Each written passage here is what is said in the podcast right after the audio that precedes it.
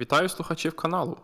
В ефірі черговий випуск серії Ключове про податки з Deloitte. Рубрики, в якій ми стисло і змістовно розповідаємо про найважливіші зміни у податковому законодавстві України.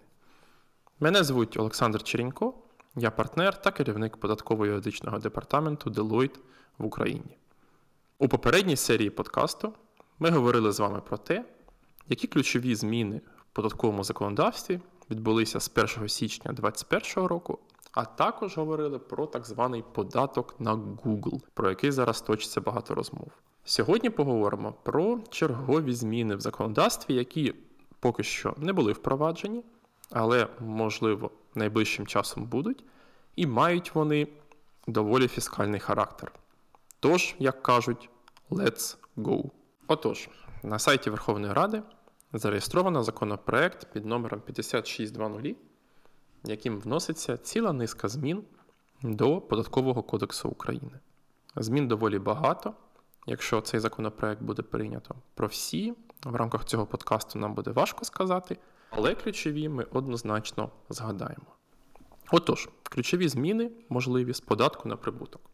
Ну, по-перше, перенесення податкових збитків. Тема, про яку говорили досить давно в нашій країні.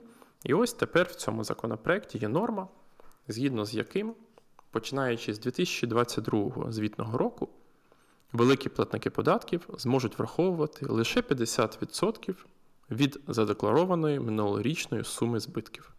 Друга важлива зміна. Пропонується заборонити визнавати податкові витрати на суму наданої безповоротної фінансової допомоги пов'язаній особі, якщо такою пов'язаною особою в періоді отримання задекларовано податкові збитки. Ну що ж, якщо друга норма чітко має на меті запобігати податковій оптимізації, то перша норма ну, просто фіскальна норма, яка обмежує право великих платників податків на перенесення збитків із року в рік. Далі поговоримо про зміни з податку на додану вартість. Ми б хотіли виділити три норми, всі три з яких мають доволі фіскальний характер. По-перше, планується закріпити на законодавчому рівні напрями діяльності платників податків, яким будуть надавати право на отримання бюджетного відшкодування з ПДВ. А саме такі напрями діяльності. По-перше, експорт.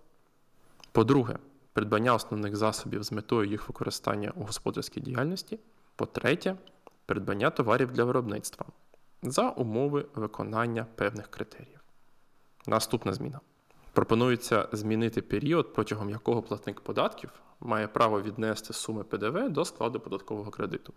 Якщо наразі цей період 1095 днів, тобто 3 роки, то пропонується встановити період на рівні 180 днів, тобто його суттєво скоротити. І наостанок третя норма.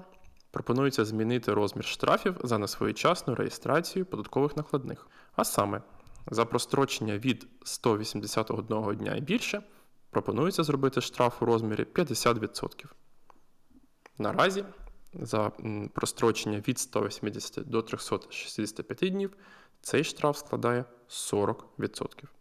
У попередній версії законопроекту, яка була нам доступною, значилася ще одна суттєва зміна у нормах з бюджетного відшкодування ПДВ, а саме пропонувалося відтермінувати право на застосування нульової ставки при експорті певних товарних груп, зокрема сільгоспродукції, до того моменту, коли кошти за такий експорт надійдуть на банківський рахунок платника податків. Але у тій версії, яку було розміщено на сайті Верховної Ради, цієї норми вже немає. Переходимо далі до, скажімо так, загальноадміністративних норм. І тут насамперед хочемо відзначити дві такі норми, які можуть привернути доволі багато уваги і занепокоєння з боку бізнес-спільноти. Норма номер один це заборона на виїзд за кордон керівників підприємств, якщо у таких підприємств обліковується податковий борг. А саме, якщо сума податкового боргу перевищує 1 мільйон гривень і його не сплачено протягом 30 календарних днів, то пропонується надати право податковим органам звертатись до суду з тим, щоб обмежити, тобто заборонити виїзд за кордон керівникам таких підприємств. Друга норма, яка може стати не менш одіозною, ніж попередня, це введення податкової застави для неузгоджених сум податкових зобов'язань. Уявимо собі ситуацію. На підприємстві проведена податкова перевірку. За результатами зроблено до нарахування податків та штрафів, як зазвичай трапляється. Підприємство отримує податкове повідомлення рішення, з яким воно не погоджується, і, припустимо, подає позов до суду. На цей час зупиняється необхідність виконання такого податкового повідомлення рішення. Так от, законопроектом пропонується, що на цей час у податкових органів буде право ввести податкову заставу на майно підприємства. Такий, скажімо, невеличкий поштовх до платників податків, щоб вони скоріше погоджувалися із рішеннями, які можуть бути прийняті за результатами податкової перевірки. Що ж, залишається лише здогадуватись, якою може бути реакція на такі запропоновані зміни з боку бізнес-спільноти, і як це може позначитися на інвестиційній привабливості нашої країни для потенційних міжнародних інвесторів. Наостанок е, в законопроекті передбачається ціла низка змін інших податків, які загалом ведуть до збільшення обсягів можливих податкових платежів. Зокрема, йдеться про зміни у формулі з розрахунку рентної плати за залізну руду, а також збільшення ставок місцевих податків та зборів, скасування пільги по акцизному податку при реалізації сонячної та вітрової енергії, а також зміна методики розрахунку акцизу для деяких категорій підакцизних товарів, яка також веде до збільшення ставок такого акцизу. Отже, такі були ключові зміни, про які ми хотіли сказати. Ще раз зауважу, це не всі зміни, лише ті, які ми виокремили. Чекаємо розгляду законопроекту 56.2.0 в парламенті.